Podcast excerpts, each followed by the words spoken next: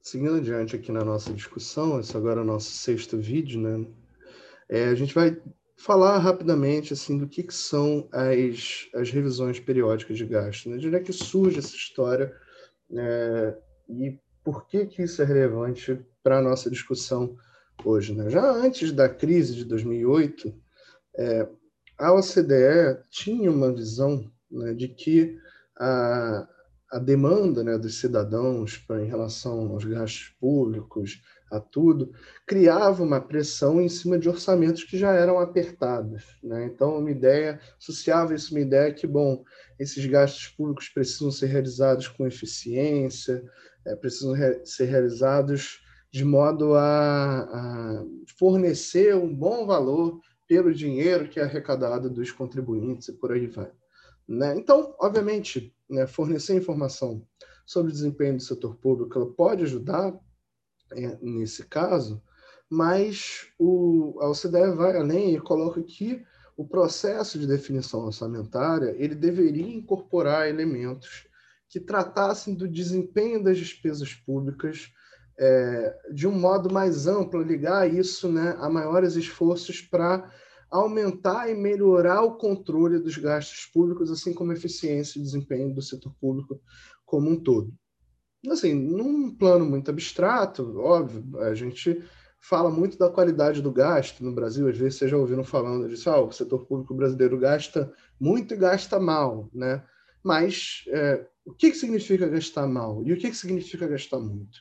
Isso, obviamente, são questões de disputa é, nesse, na definição do processo orçamentário. Né? Então, que a OCDE coloca essa ideia desse performance budgeting, né? de, de ter um orçamento que seja informado pelo desempenho.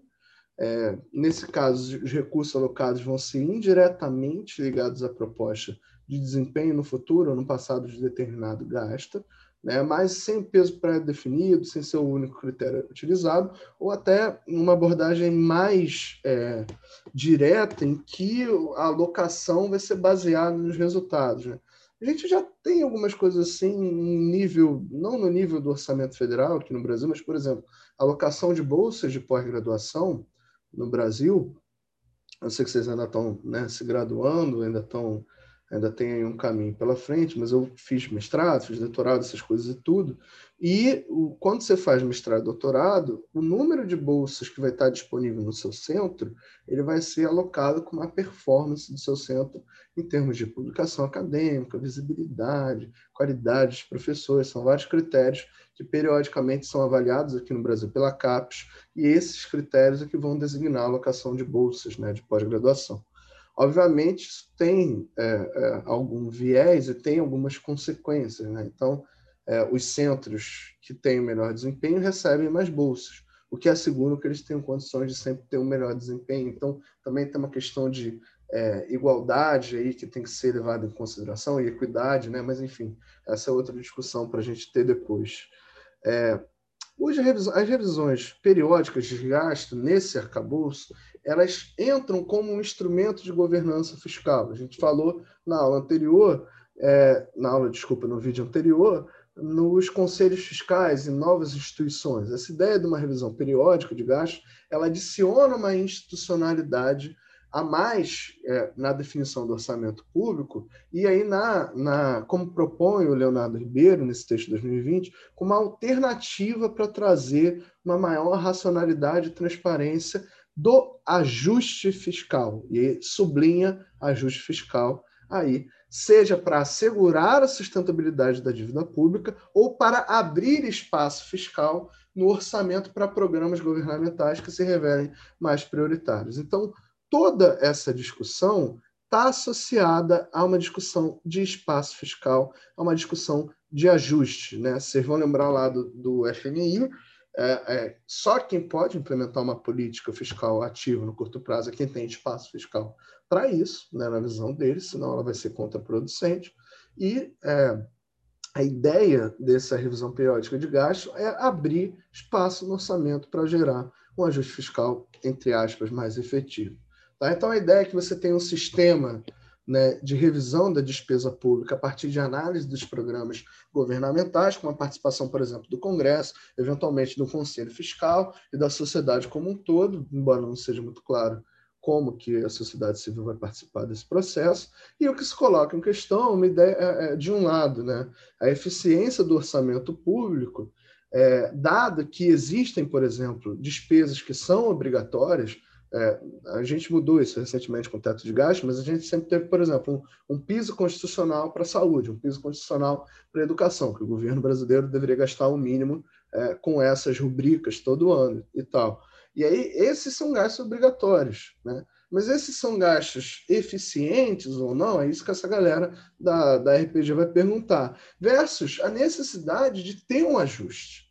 O que está por trás dessa noção é que os programas de ajuste são uma realidade, porque no contexto da crise de 2008, você teve uma expansão do endividamento público, a consolidação fiscal era necessária em algum momento para lidar com o problema da dívida pública crescente. E como a austeridade correntemente recai sobre despesas discricionárias, despesas que não são obrigatórias, né, a ideia é que você deveria abrir espaço no orçamento para uma espécie de poupança fiscal. E o que, que são despesas discricionárias, normalmente? Por exemplo, despesas com investimento público. Né? São despesas que cada é, governante vai decidir, vai, enfim, propor seu, na sua peça orçamentária anual.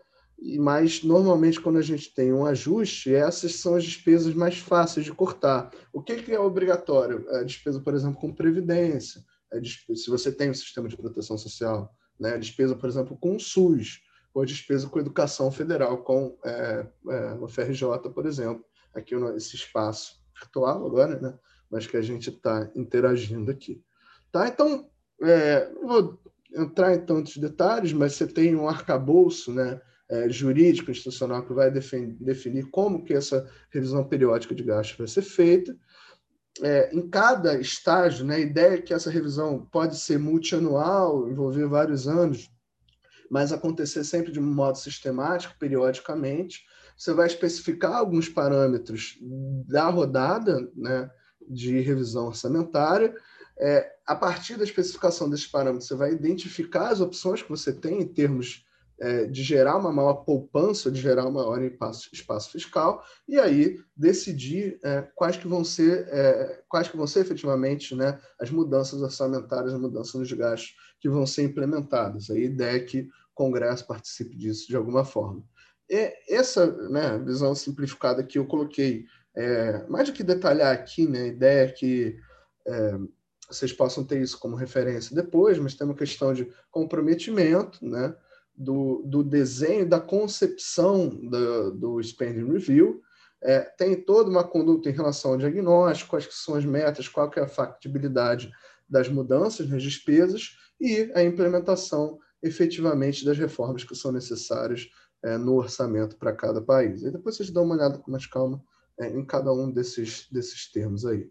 Só para ter uma noção de por que, que isso ganhou efetivamente um, um, uma nova cara depois da crise, esse aqui é o número de países que conduziam algum tipo de é, spending review entre 2000 e 2007 na OCDE, e aqui, é, desculpa, esse aqui é o número total de spending reviews nesses países de 2000 a 2007, ali pouco mais de 20, de 2008 a 2016 esse número sobe é, para quase 70, né? Ele mais do que dobra estão mostrando que essa é uma tendência é, que foi né, internacionalmente implementada. E aqui, até para lembrar da apresentação do pessoal do Grupo E, que no finalzinho falou um pouco do texto, de um texto do Felipe Salto, que é o né, coordena a Instituição Fiscal Independente do Senado, ele traz essa questão aqui para o Brasil. Né?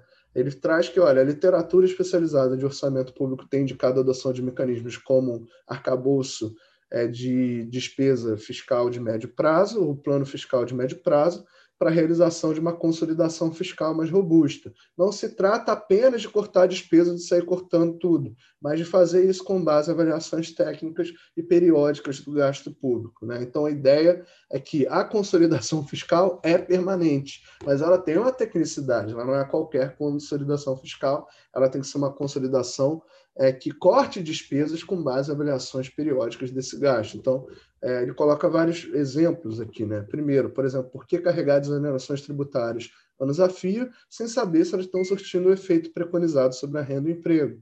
Será que permitir abatimento de gastos com saúde no imposto de renda é uma boa política? Por que manter a progressão automática nas carreiras de serviço público? Aí só um parênteses aqui, é, defendendo aqui a nossa posição, não sei que progressão automática é essa, mas tudo bem. É, na carreira de professor, não tem não. Mas, enfim, é, e se os subsídios creditícios fossem avaliados, como o BNDES, né, a gente encontraria programas ineficientes, identificaríamos desperdício. Então, isso aqui é uma coisa nova, assim, aqui para a nossa discussão brasileira, mas que está já documentada, principalmente nessa literatura da OCDE, né, de, de tentar periodicamente mudar a cara um pouco do orçamento, e óbvio que tem coisas nisso que são razoáveis, né? A, a, essa questão, por exemplo, das desonerações tributárias, entender é, se elas são necessárias, o que, que elas geraram e tudo, foi uma discussão muito grande, porque a gente teve aqui, por exemplo, na década, no início da década de 2000, lá, depois que a Dilma desonerou a folha de pagamento, né? o governo Dilma desonerou a folha de pagamento. E essas desonerações persistem até hoje, né? É, e, e, tem vários aspectos que são razoáveis dessa, dessa questão, mas eu chamo a atenção de vocês aqui também como ela se conecta com a visão que a gente está discutindo nessa aula, que é a conexão se dá pela via da necessidade de fazer uma consolidação fiscal e da via que permanentemente você tem isso como uma referência. Então, portanto, periodicamente, sistematicamente, você estaria sujeito a essas revisões técnicas, entre aspas, dos gastos é, por parte é, do, do Congresso ou por parte do Conselho Fiscal, ou, enfim, depende do arranjo institucional que você vai ter em cada país. Dessa parte é mais ou menos isso, a gente se vê no próximo vídeo, então, para tentar fazer uma síntese, amarrar um pouco os pontos do que a gente discutiu até aqui nessa aula e abrir espaço do caminho para a crítica que vai ser na aula que vem. A gente se vê lá já já. Valeu!